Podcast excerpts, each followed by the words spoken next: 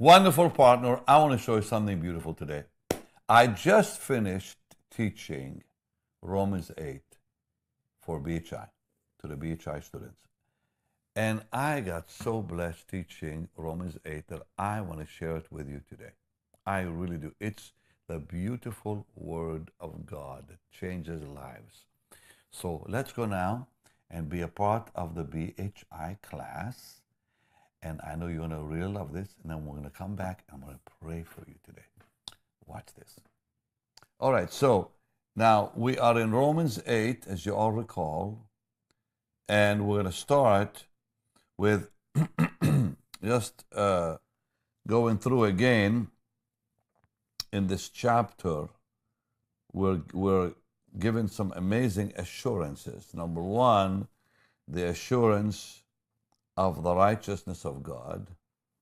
Number two, the assurance of the indwelling of the Holy Spirit. Now, these are listed, and we'll go through them in this amazing, life changing chapter. Number three, the assurance of life, sorry, the assurance of eternal heirship or inheritance. We are heirs of God, the Bible says. And then the assurance of eternal intercession and then the assurance of eternal the eternal purpose of God, the, the assurance of the eternal presence of God, and finally, the assurance of the eternal glorification of the saints. So I'll go through them one more time. These are all listed in Romans 8. Number one, the assurance of the righteousness of God. Two, the assurance of the indwelling of the Holy Spirit. Three, the assurance of eternal heirship or inheritance. Four, the assurance of eternal intercession. Five, the assurance of eternal, the eternal purpose of God. Six, the assurance of the eternal presence of God. And seven, the glorification of the saints. So let's begin with this beautiful verse 1 There is therefore now no condemnation to them which are in Christ Jesus, who walk not after the flesh, but after the Spirit. Oh, there's so much to talk about this. So, the word condemnation, and here we, we begin with the first one, the assurance of righteousness. He begins with, There is therefore now no condemnation. That's the first one we mentioned earlier. The word condemnation means more than just the opposite of justification. It means that we are not servants to the penalty of our sin,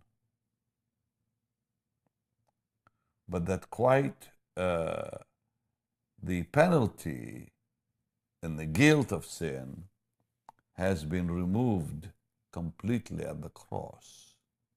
So there's therefore now no condemnation. Now remember,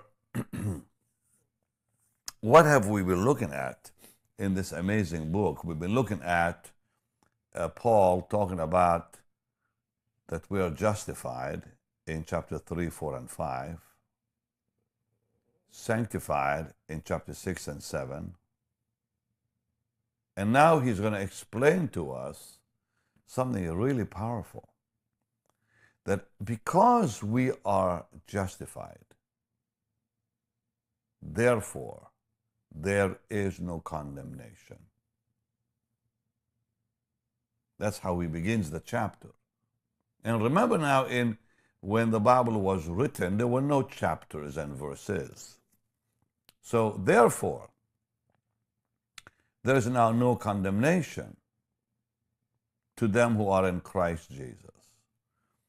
So, like I said, the word condemnation in the in the Greek, which is kataki katak rima, katakrima. What a quite a difficult word to say, but what it means, it's it's more than just justification here. This this word means that the very penalty of sin, the very guilt of sin, has been removed at the cross forever.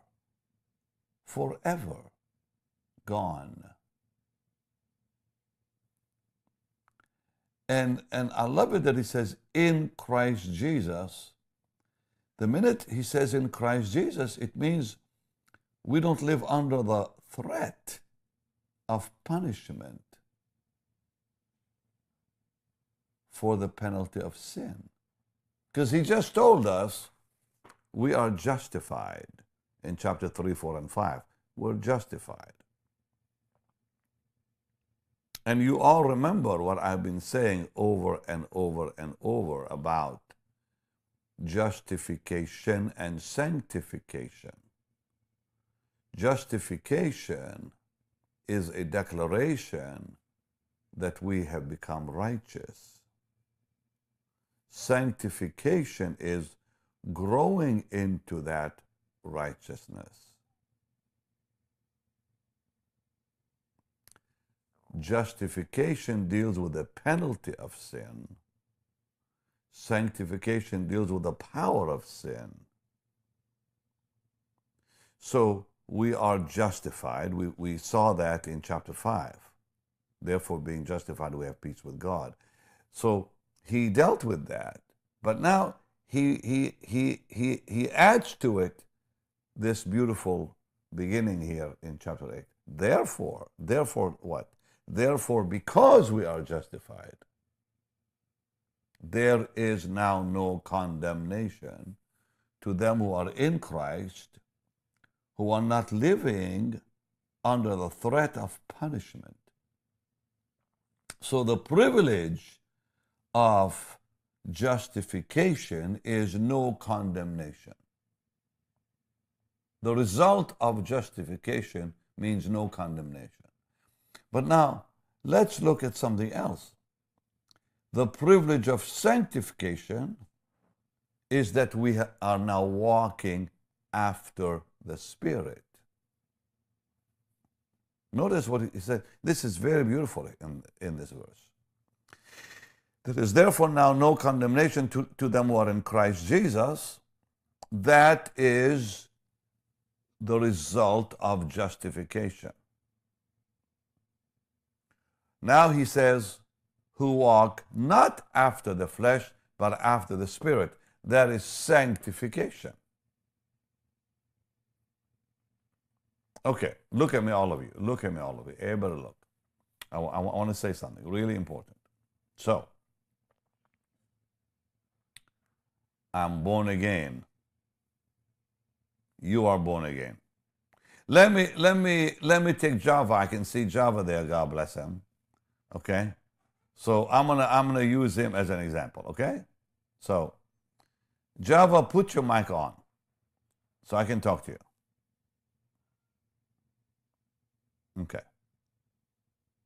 And and all right. And let's let's also have let's also have uh, Keith.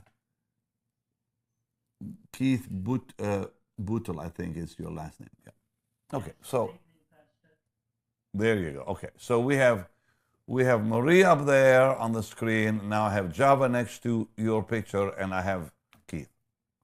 Okay, so Java and Keith, each of them got saved. Now, uh, the reason I chose them is because Java is young and, and Keith is a little older. So, Keith, you're, uh, how old are you, Keith? 72, Pastor. Oh, 72. That's wonderful. And Java, you're probably what, 17 years old, 18 years old? 60. Oh, 16. That's even better. So now, Java, you got you got saved. When did you get saved? Actually, I was born in a Christian family, but I got like personally baptized at the age, at the age of 11. 11. Okay, so at the age of 11, Java was declared righteous by God. And he was justified. Now, now, dear, dear Keith, when were you saved? 1984, In 84. So 1984, that was uh, how many years ago now? Goodness, 30 something years. 38. Okay. So 38 years ago, Keith got saved and God justified him and said, righteous. Okay. Now, the, the minute God said righteous about you both, he also said, there is therefore now no condemnation.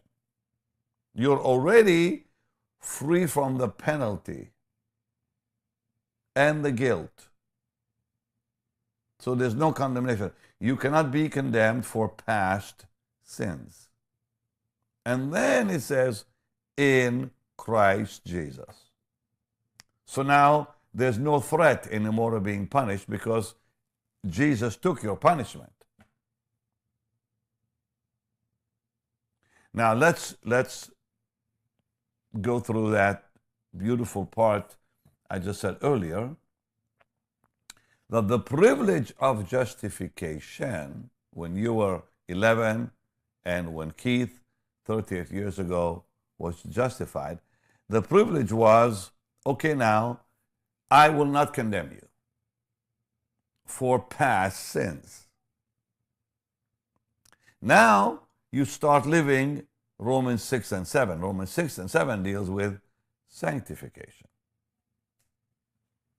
So as you begin to be sanctified, where does that lead you? It leads you into a new walk, a new beginning, a new life. And that life is right here mentioned who walk, walk. Remember, you were not walking when you were a sinner. You were lost. You couldn't follow the Lord anyways. So anyone walking is saved. You see that? We, we all began walking with the Lord after salvation. We were not walking prior to that. We were, in fact, bound in chains, in bondage. So now it says, who walk not after the flesh, because that's the old life. And even walking after the flesh was not a real walk, it was bound to satanic powers, is what it means. But now we walk in the Spirit, who walk after the Spirit. And walking after the Spirit is the result of what? Sanctification. It's the growing into. Remember, I said how sanctification is growing into righteousness, growing up, moving up, moving ahead. So, my daughter Jessica, I would like to go back to that example. She was born back in the 80s, early 80s. We declared her our child. After we declared her as our child, at about the age of two years old, somewhere there, she took her first step. It was an exciting day for all of us. She began walking towards mommy and daddy. Yay, we're happy. So think about in the Christian life. We were not walking prior to living for the Lord. We were basically living in a, in a, in a place of bondage, death, so on. But now something happened. We were born again and we began to take little steps into what? Into righteousness. Little steps. Like just like a little child did, like my Jesse and your children did as they were beginning to grow up. So that's what walking in the Spirit is all about. We're growing into righteousness. We're growing into Jesus. We're growing into His knowledge. We are now literally walking after the Spirit. And now He says something wonderful in verse 2 For the law of the Spirit of life in Christ Jesus hath made me free from the law of sin and death. So the law which now I'm under, the new law I'm under, of the Spirit of life, made me free from that old law of sin and death. So the law of the Spirit of life, that's the Holy Spirit, He's the Spirit of life, is the law of grace. The law of grace which is the foundation upon which the Holy Spirit works.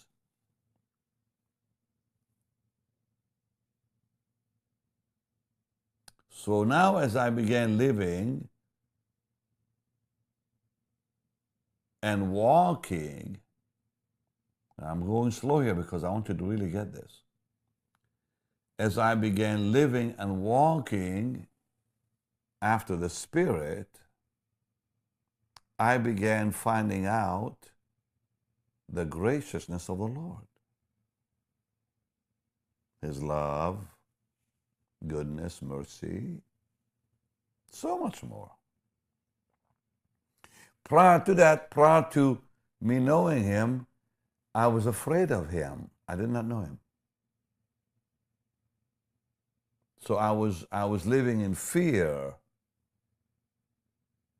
I was not saved. I was living in bondage. I wasn't saved. I thought God was a mean God who would punish me for any wrong thing I did. I was under the law. See, when, when someone is not saved, they are really under the law, even maybe not exactly the law of the old covenant. It's a law that they may make for themselves, or a law that they come under through a denomination they're under. Let, me just say something here. It's really important. Um, the law, when we think, when, when we say the law, when we say the law, we mean Old Testament law. But the Bible doesn't just limit it to the Old Testament law when it says the law. The law also could mean legalistic law that churches come up with. Remember, remember the, the Galatians, the church in Galatia was free from the law of the Old Testament, but they made up their own law. They became, the, the Judaizers came and put new laws in there. You, you have to be circumcised, you have to live this way, to live that way, and they came under a whole different law. It was still the law, Maybe they weren't obeying every law of Moses. So sometimes when, when the Bible says the law, it doesn't just mean the law of Moses, it means the law, period. We're not under any law. So, so when I was young, when you were young, uh, I went to a Catholic uh, uh, church. I have news for you. They had a lot of laws. A lot of laws. And the laws of the Catholic Church were more severe than the, than the Mosaic laws in some cases because they said now uh, you, you had to, to celebrate certain feasts that the Pope came up with, whether you liked it or not. On Friday, you could not eat meat. On Wednesday, you had to do this. Every morning, you had to do that. You had to pray certain prayers, uh, kneeling on Jerusalem Rock, because they established a law, nothing to do with the Old Testament. It was bondage, pure bondage. And people, in general, people are more comfortable with law than grace. Everyone wants to obey something or someone, they feel good about it. You have to hear me out. So we know we are free from the law of Moses, but man wants to do to create new laws so people can obey them and obey rules and obey religious laws and they become legalistic. I mean, goodness gracious, the Greek Orthodox Church, when I left, when I got saved and left the Greek Orthodox Church, I was told very plainly, I'm going to hell now because I left the Greek Orthodox Church. That the law, their law is you have to be Greek Orthodox to make heaven. They, they never talked, talked about the Lord. It was about what the patriarch or the church established that you had to live by, or otherwise you're on your way to hell, plain and simple. There was many laws in Israel, religious laws I'm talking about.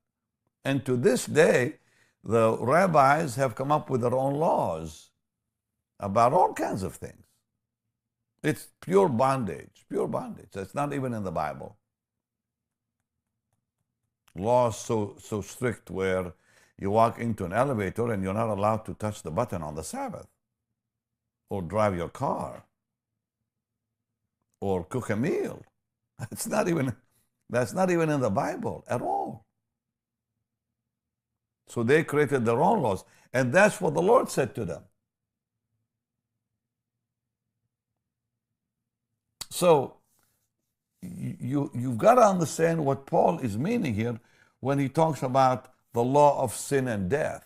The law of sin and death is way more than just the, the, the, the law of the Old Testament because, frankly, the law of the Old Testament was not a law of death, it was a law of life.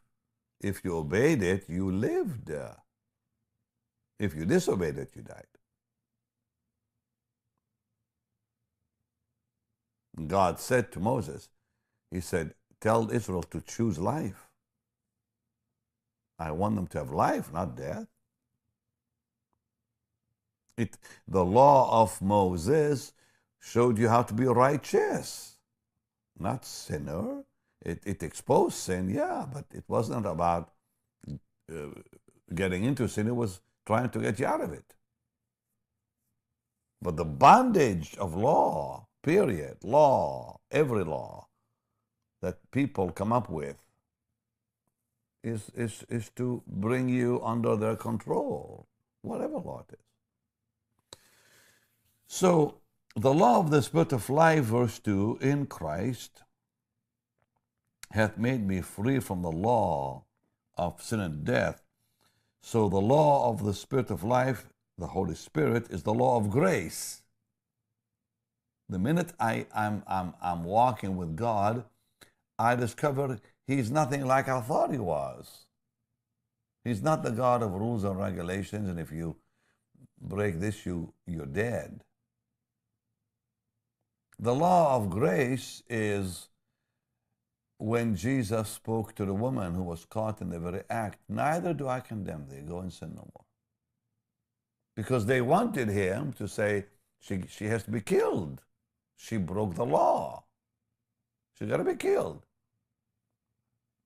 What did Jesus say? Neither do I condemn thee. Go sin no more.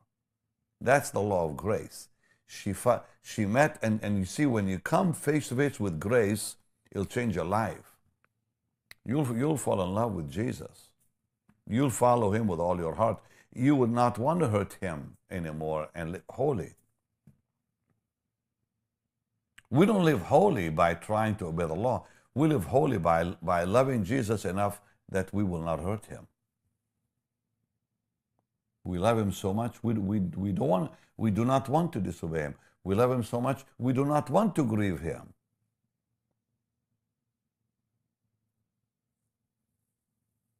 I loved my mom and dad.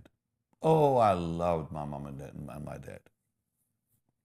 And I knew that if I did a certain thing, I would hurt my parents. And therefore, I did not do it because I love them. I did not want to break their heart. My, my, my daddy, I told you many times, disciplined us uh, quite, uh, quite uh, rough. I mean, rough. But we adored him. Why? Because he was a good daddy. He was a wonderful daddy. We revered him. We feared him. And, and uh, the Bible says, Fear the Lord, all ye saints. You fear the Lord means you revere the Lord. You, you, you look at him in, in, in awe. That's what it means to fear the Lord. Not to be afraid of him, to be in awe of Him. Oh, fear the Lord, all His saints. There's no one to them who fear Him. The second you revere the Lord, He'll bless you. But honor and love are, are one, really. When you love someone, you will revere them. When you revere someone, you will love them.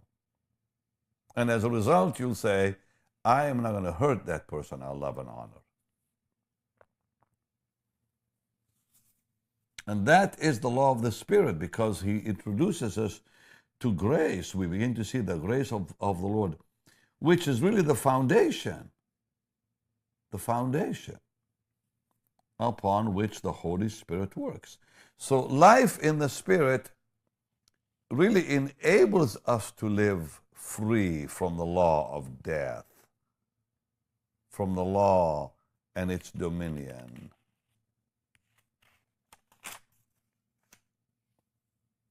So it says, For what the law, verse 3, for what the law could not do in that it was weak through the flesh. And now he's talking about the law of Moses. For what the law could not do in that it was weak through the flesh, God sending his own Son in the likeness of sinful flesh, and for sin condemned sin in the flesh.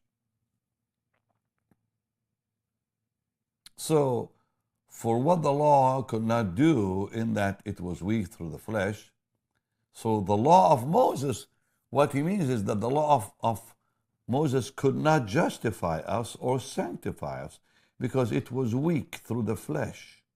He's been talking about two things from chapter 3 on justification, sanctification. So, what, what, what he's saying is that the law could not justify us, it condemned us. The law could not sanctify us, it condemned us. So the law of Moses could not justify us or sanctify us because it was weak. Weak through the flesh means I could not obey it. I tried and I failed. So God says, Thou shalt not lie, or thou shalt not commit adultery, and I could not help myself, but I did both. Because I'm weak. I could not do it. Thou shalt not covet. Everything in my heart wanted to obey it, but I failed before I came to the Lord, you see? Now, once I am in Jesus, He begins to liberate me from all that, and now the law becomes fulfilled in me as I slowly walk with the Lord, and the dominion of sin is no longer running my life.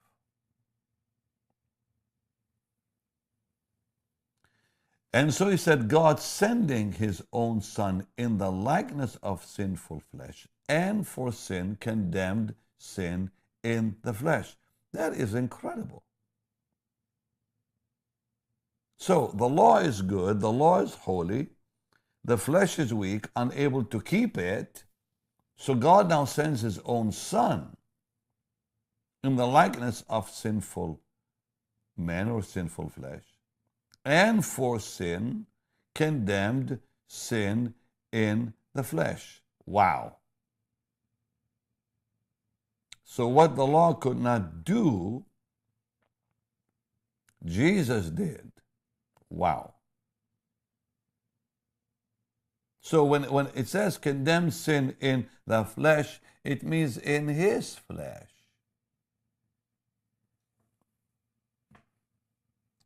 This is so powerful in verse 3. For what the law could not do, in that it was weak through the flesh, means my flesh, weak through my flesh. I couldn't do it. I tried.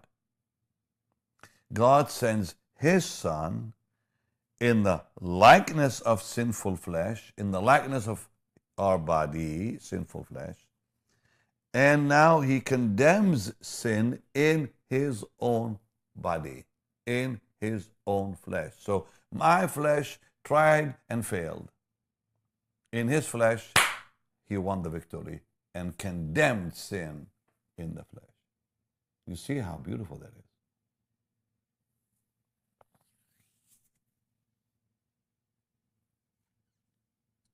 So, so, what Paul says, what Paul says is, What the law could not do, Jesus did. Because Jesus knew no sin. In 2 Corinthians 5 21, he knew no sin. But what? He was made sin or a sin offering. He was made sin or a sin offering. That's what is meant by for sin. In that verse, he said, and for sin. Remember that in, in verse 3? God sending his own son in the likeness of sinful flesh and for sin, meaning was made in the likeness or was made sin for us. And that in the Greek means on account of sin. Now, I want to say something very important. Very important. That is really simple, and people have made a mess out of it. And we've all said it, but it's not really biblical to say Jesus became sin. No, Jesus did not become sin. For him to become sin, he would cease to be the Son of God. For him to become sin, he would cease to be God himself. He didn't become sin, he was made sin for us. And made sin for us means a sin offering. A sin offering, not, not sin itself, sin offering. Okay, in the in the Old Testament, those those animals did not become the sin of the individual. They became a sin offering for the individual.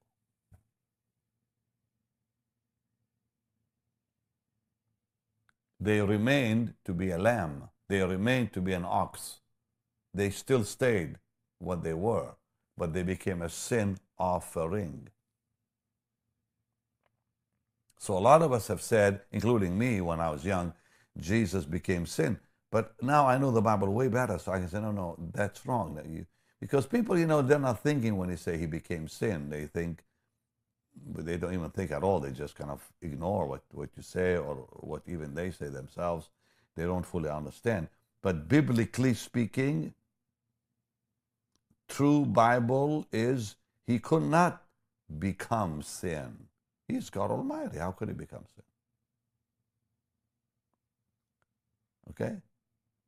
So becoming in the, the, the Greek word to be made sin means a sin offering.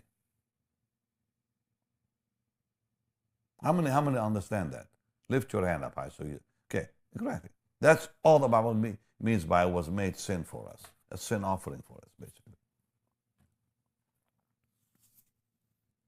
So now we, we, we, we, are, we also read that the law could not be that offering, but Jesus became that sin offering and condemned sin or destroyed sin in his flesh, in his body. That, verse 4, the whole result here is that the righteousness of the law might be fulfilled in us oh, this is awesome in us. That the righteousness of the law might be fulfilled in us. Now, now listen here. We do not fulfill the law, but as we walk in the Spirit, God fulfills the law in us.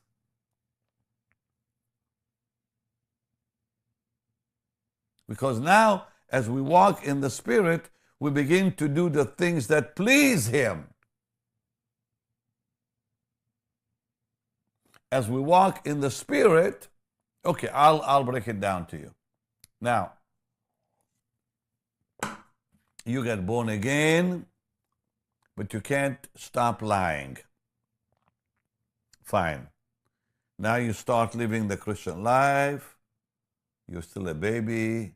You're taking little steps, and eventually God, the Holy Spirit, will convict you that that lying is wrong. There was no conviction by the law, there was fear. And, and you, you could not obey it either. You, you kept lying. Now you're born again. God gives you His Holy Spirit, and the Holy, and the Holy Spirit says, wrong. Now you can't quit right away because you're still young in the Lord, and every so often you'll you'll slip and out of whatever you'll you'll not tell the whole truth. But eventually you you will say, "Oh, look at His grace, that He forgives me again and again and again and cleanses me again and again." Ah, oh Jesus, I love you so much that I don't want to grieve you anymore, and therefore I give you that weakness. Take it. And now you, you notice as you get older in the Lord, you don't lie anymore. What happened?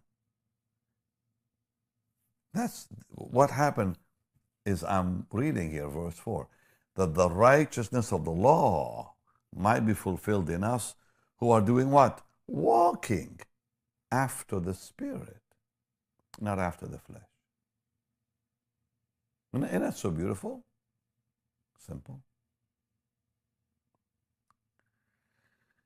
So it says,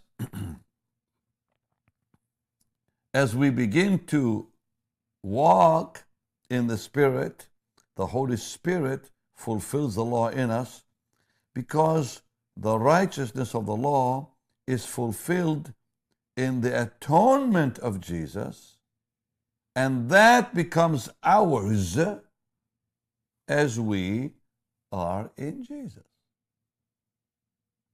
His atoning works, we are in Him now. Therefore, His atoning works covers us. We are in Him. Remember, I said one day, in the sight of God, his accomplishments become your accomplishments because of his grace. He declares you righteous as he is righteous. For he says, We are the righteousness of God in him, not outside of him. So, what happened? Well, we are in him. He covers us. And because he covers us, he literally looks, at God Almighty looks at us as though we ourselves have accomplished what Jesus accomplished. That's what in Christ means. It's mind boggling, to be honest with you. It's like unbelievable that we would share in his accomplishment. What an amazing salvation. What a great salvation.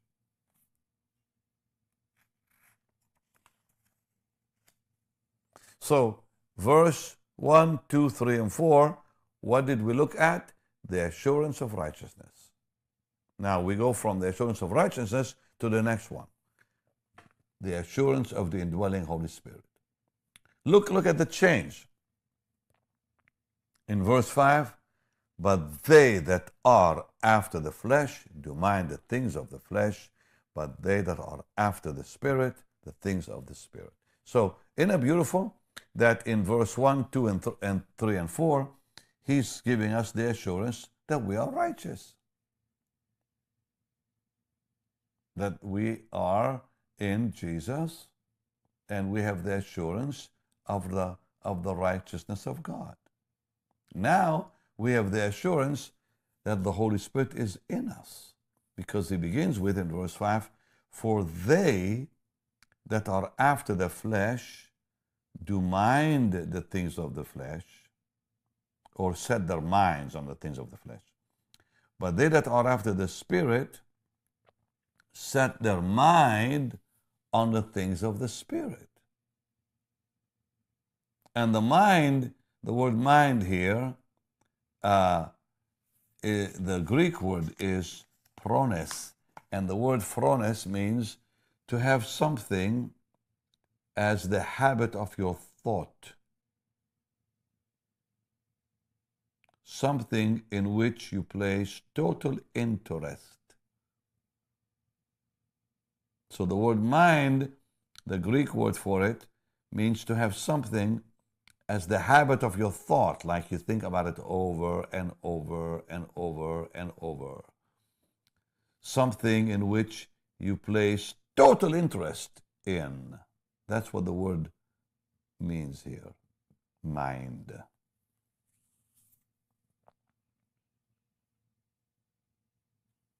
So he says, For they that are after the, the flesh do mind the things of the flesh. So those who are still living in the world uh, have a habit of thinking about the world. They have total in interest in the world. But they that are after the Spirit or who have the mind after the Spirit are always uh, in the habit of thinking about the Lord.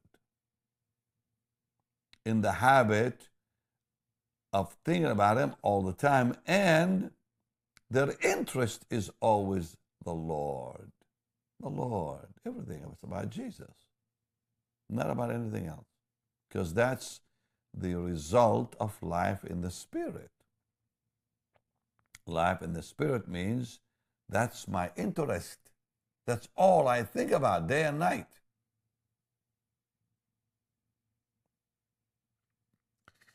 And we've all read and know by heart, most of us, chapter, uh, verse 6 For to be carnally minded is death, but to be spiritually minded is life and peace.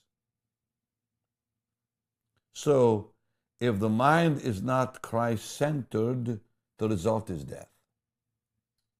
So, those who walk in the Spirit, their mind is Christ centered. Those who are in the flesh, their mind is world centered.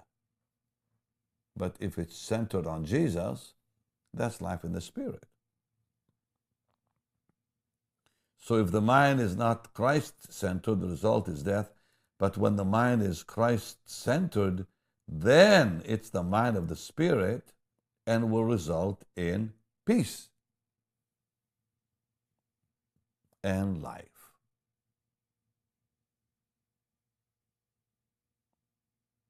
Now, now I've got to, I, I've, I've got to go back. I've got to go back to talk about growing into righteousness. Remember, we've been discussing that over and over and over. Romans 6 and 7, growing into righteousness, growing into righteousness. We are already growing, going, developing in the knowledge of Jesus, and the more we know Him, the less the power of sin controls us. And the more we become like Him. It's a process, it's a life. It doesn't happen overnight. And the more I grow, the more I change. And the more I change, the less the power of sin gets hold of me.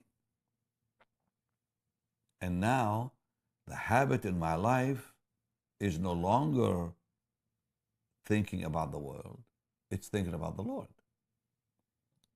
The interest in, in my life is no longer the world, it's the Lord. Ah, and now the Lord becomes my the center of my thoughts, the center of my interest. And the result of that is life and peace. Wow. Why? I'm growing into that righteousness. And notice the first thing Paul talks about in Romans 8, from verse 1 to verse 4, is righteousness. I give you the assurance you are righteous now because there is no, no, no condemnation. But now here's the second assurance the Holy Spirit is in you. Why? Because you, can, you cannot have your mind centered on the Lord if the Holy Ghost isn't doing it. So there's been a change in you. Without you knowing it, your mind was becoming less centered on the world and more centered on Jesus because the Ruach, the ongoing breath of God, was filling your life.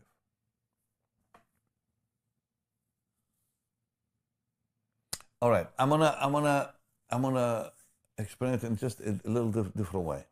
Uh, when you were born again, the wind of God in your spirit was like when you start blowing into a balloon.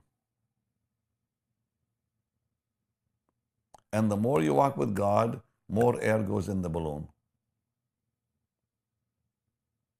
And the more air that goes in the balloon, it pushes things out of you. More air in the spirit, more air in the balloon. So think of your spirit as being that balloon. God gives you that balloon and then starts slowly. And that word to breathe means ongoing breath. Okay, the breath of, of man is if you breathe right, right, right now, how long will you last? A few seconds. So your, your breath can, how, how long can you blow into a balloon? Not long, huh? But God's breath is eternal. God's breath is ongoing. So when Jesus breathed on you, I have news for you. He's still breathing. And you're still filling up with his wind. Does that make sense to you? Okay. So now the wind of God is filling you continually, continually. And you, you're becoming more like the Lord.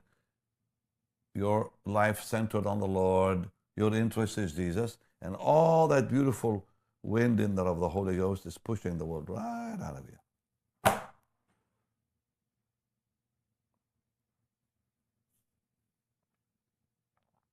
That's so beautiful.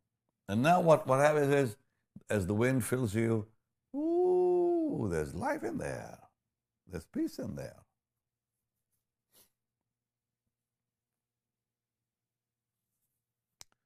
All right.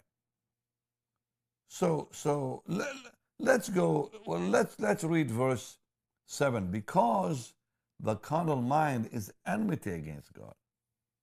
It's not subject to the law of God. Neither indeed can be. So the carnal mind is not subject to the law of God, which is the law of life.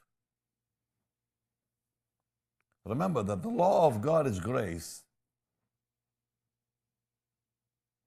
It's called the law of the of life, the law of grace. That's what he said earlier. To walk not after the flesh, but after the spirit.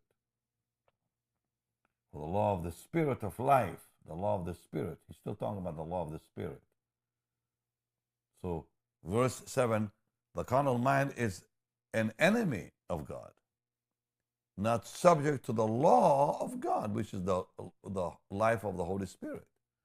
The law of God here is the life of the Holy Spirit in you.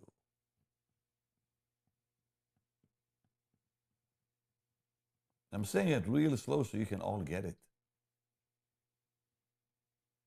The law of the Spirit is grace. The law of the Spirit is His life. You come under a brand new law of liberty, not bondage, not rules and regulations. Liberty. It's the law of liberty. Because it is a law, but it's not rules and regulations. It's the law of liberty.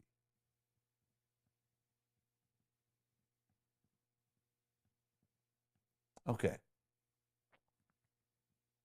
The Constitution of the United States declared it law that we have liberty as American citizens. It's the law. But we are free.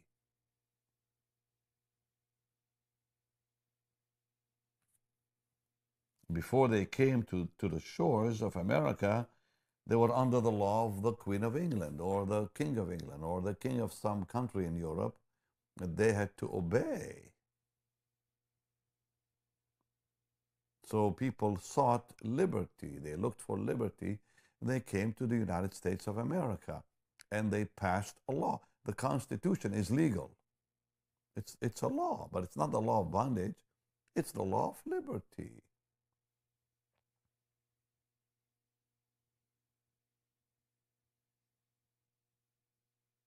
Back years ago, when slavery was the law, they passed a new law that said no more slavery. It was the law of liberty. You see the difference? Huh? It's still a law, but it's freedom. Freedom. We were slaves to the devil. We were under his law. But Jesus came with a new law of liberty, the law of life, the law of the spirit of life hath made me free, hallelujah, from the law of death. So now we are living under a new law. You do understand, all right? So when you think law, don't think regulations and rules and bondage, because law can also be completely liberty. Liberty.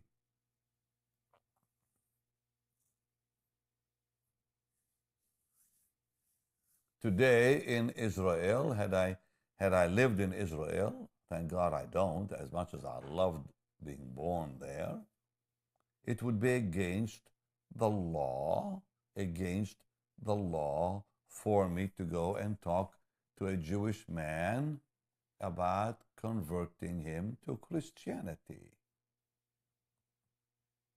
It's against the law for me to go and tell a Jew, leave Judaism and come to Jesus. It's against the law. But there's a law in Israel still that says that any Jew is a citizen of Israel. All they have to do is just show up. They don't even have to apply for it, just show up. It's the law.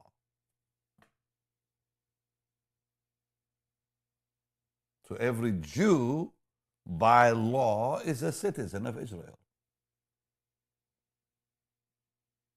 Yet I, by law, cannot go and talk to that Jew and say, leave Judaism. Come to Jesus. Now, I won't have to do that with a Jew because they stay Jews, frankly, but I'm just trying to explain to you what it means when it says, uh-uh, you cannot convert Jews. Well, what they don't understand is you don't really have to convert them. They remain Jews. they, they just become believing Jews, believing in the Messiah, that Jesus is the Messiah. That's it. But the law was passed by the rabbis, by the religious parties, to prevent Jews from becoming Christians. So in Israel it, itself, there are laws that bind you and laws that liberate you. it's the same thing in the Bible. The laws of the enemy bind you, and the laws of God liberate you. There's the life and the, and the beautiful peace that the law of the Spirit gives. And what is that law? Grace. Grace. So we don't think the law is rules and regulations when it comes to the Holy Spirit. So the carnal mind is not subject to that law. Cannot be. Doesn't want to be, frankly. So Paul here is speaking of unbelievers who cannot submit to God, who don't want to submit to God who see no benefit in submitting to God, but we do. And we want to for the rest of our lives and forever. So then, he says, they that are in the flesh cannot please him. So, until faith is in Jesus, until we are completely Christ centered and our full interest is the Lord, our faith in, is in Jesus, until that faith is, is real, a person is not spiritual. So to be spiritual is to be Christ centered. Habits, thinking about Him, interest always in Him, centered on Him. That is spirituality. But carnality is when you don't have those interests. You're not centered on the Lord. There's no interest in the Lord. That's carnality. So those in the flesh cannot please the Lord. Those who are not Christ centered cannot please God. Um, Hebrews 11 6, for just a moment, it says, But without faith it is impossible to please Him. He that comes to God must believe that He is, that He is a rewarder of them that diligently seek Him. So those who are in the in the flesh really are the heathens, the heathens.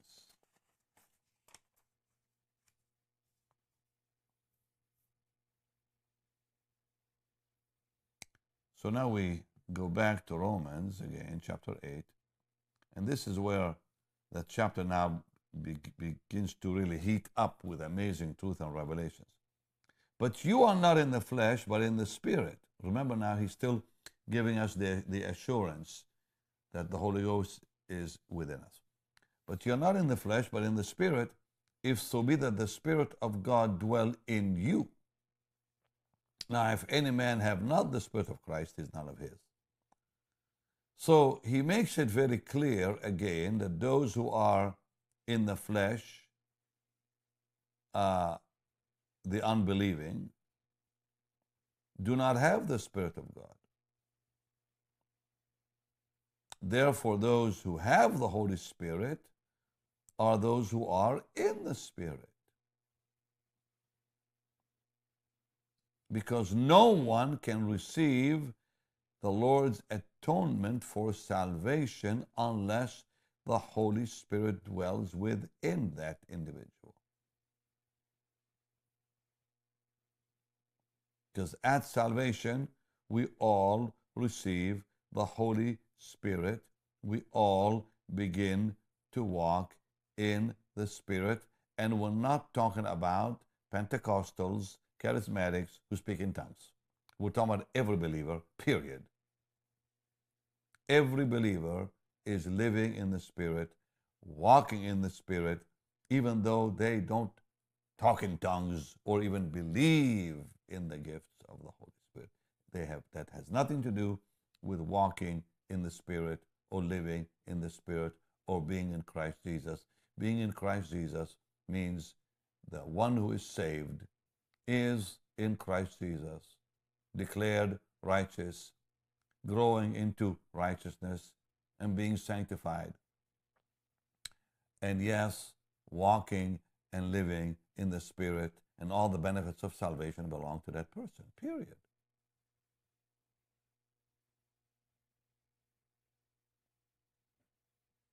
So I'm not talking here about charismatic Pentecostal people. I'm talking about God's people, period. That's it.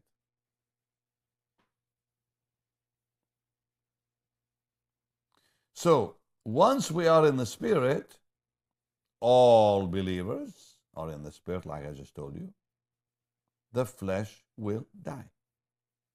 Because he says in verse 10, For if Christ be in you, you're in the Spirit, the body is dead because of sin but the Spirit is life because of righteousness. Once we are living in the Spirit, the flesh will die. Life to sin will cease, and life unto righteousness not only begins but continues. And I want to make it even simpler than this. It is a process of moving into life and being free from sin all at the same time. Moving into righteousness, being free from sin, is a daily walk. And some move quicker than others,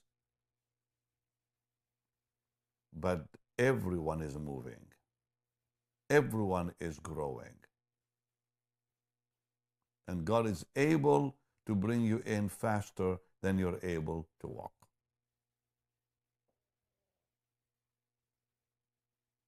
I will do a quick work, saith the Lord.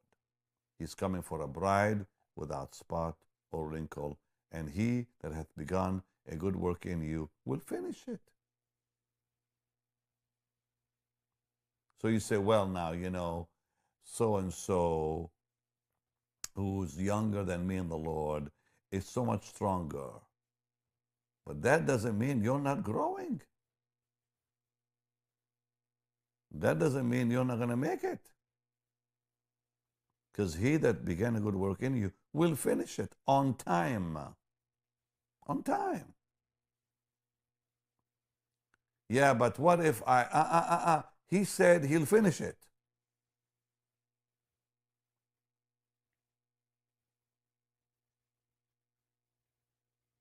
You know, I'm gonna I'm I'm gonna tell you something that that I really believe. You know, um, when I'm at the airport sometimes in Atlanta and I don't feel like walking because it may be a long walk between one terminal and another. I would rather walk on those things that are moving anyways, whatever you call them. What what do you call them, dear Marie? Huh? In the airport, like in in. No, in in Atlanta, you have these big things that are moving all the time, and you just it's it's it's a thing that's moving by itself, and you just walk on it, and you're moving double the speed. Whatever. Okay, I think there is a, a heavenly walkway.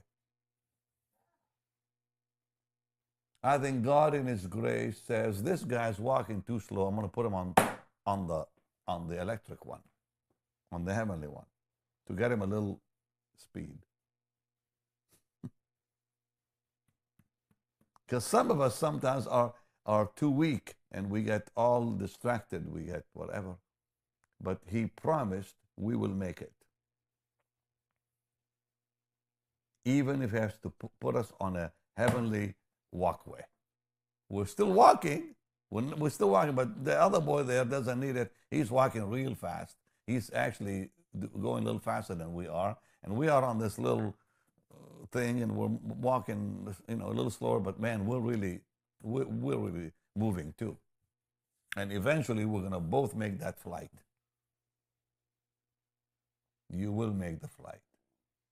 Lift your hands and thank Him. You will make that flight. Hallelujah.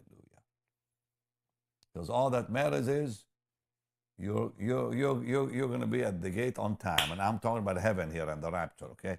You, you're going to be there on time no, no, nobody will be late because Jesus will make sure you get it there. You, you're going to get there. Didn't you love that? The Word of God. I really pray that the Lord will speak to you to join BHI. It's been such a blessing teaching those amazing students. We're over 4,000 students in, in BHI, and it's been a delight. And I pray the Lord today will bless you, reward you, honor you, meet all your needs. Yes, I read your wonderful comments and we read your prayer requests. God will meet that need in your life. He will hear that cry in your heart. He has promised us. He said, Call unto me and I will answer thee. He will answer us. And He will show us great and mighty things, each one of us.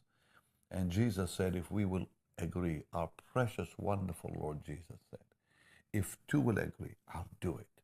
So let's just right now pray that every need is met. Father, in Jesus' name, we come into agreement, every need, Lord, every precious need, which is precious in your sight, will be met.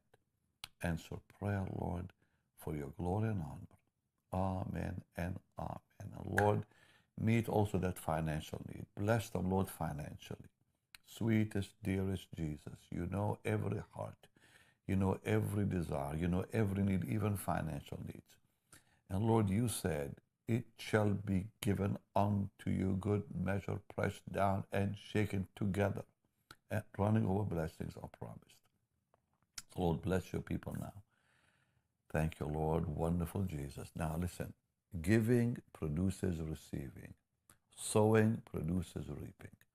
So right now you can give to the Lord's work and He will bless you. I am just reminding you how important giving is today in our life, in our walk with God, because not only will God bless us today, but He'll bless us tomorrow and bless our families and keep things away from us, you know, like trouble financially, I mean, away from us. Now, as you give, give by faith. Just increase your faith, lift it a little higher, lift it a little higher. And if you really need a, a financial miracle, sow a seed in faith today. You may even need to increase your level of giving. I've seen that happen in my life. Sometimes when I've had needs in my fi- in, in my finances, I just had to increase my my seed because when I did, it really moved my faith. To be honest with you, to believe and to receive. So as, as God speaks to you, you just obey Him right now. So you can you can give on the platform you're watching me on. You can go to our website bennyhinn.org, or you can simply text BHM four five seven seven seven. And tomorrow another beautiful program, not from BHI like today, but I promise you, every day I'll I will bring you the Word of God that will bless your life. I'll see you again tomorrow. I'll see you again tomorrow.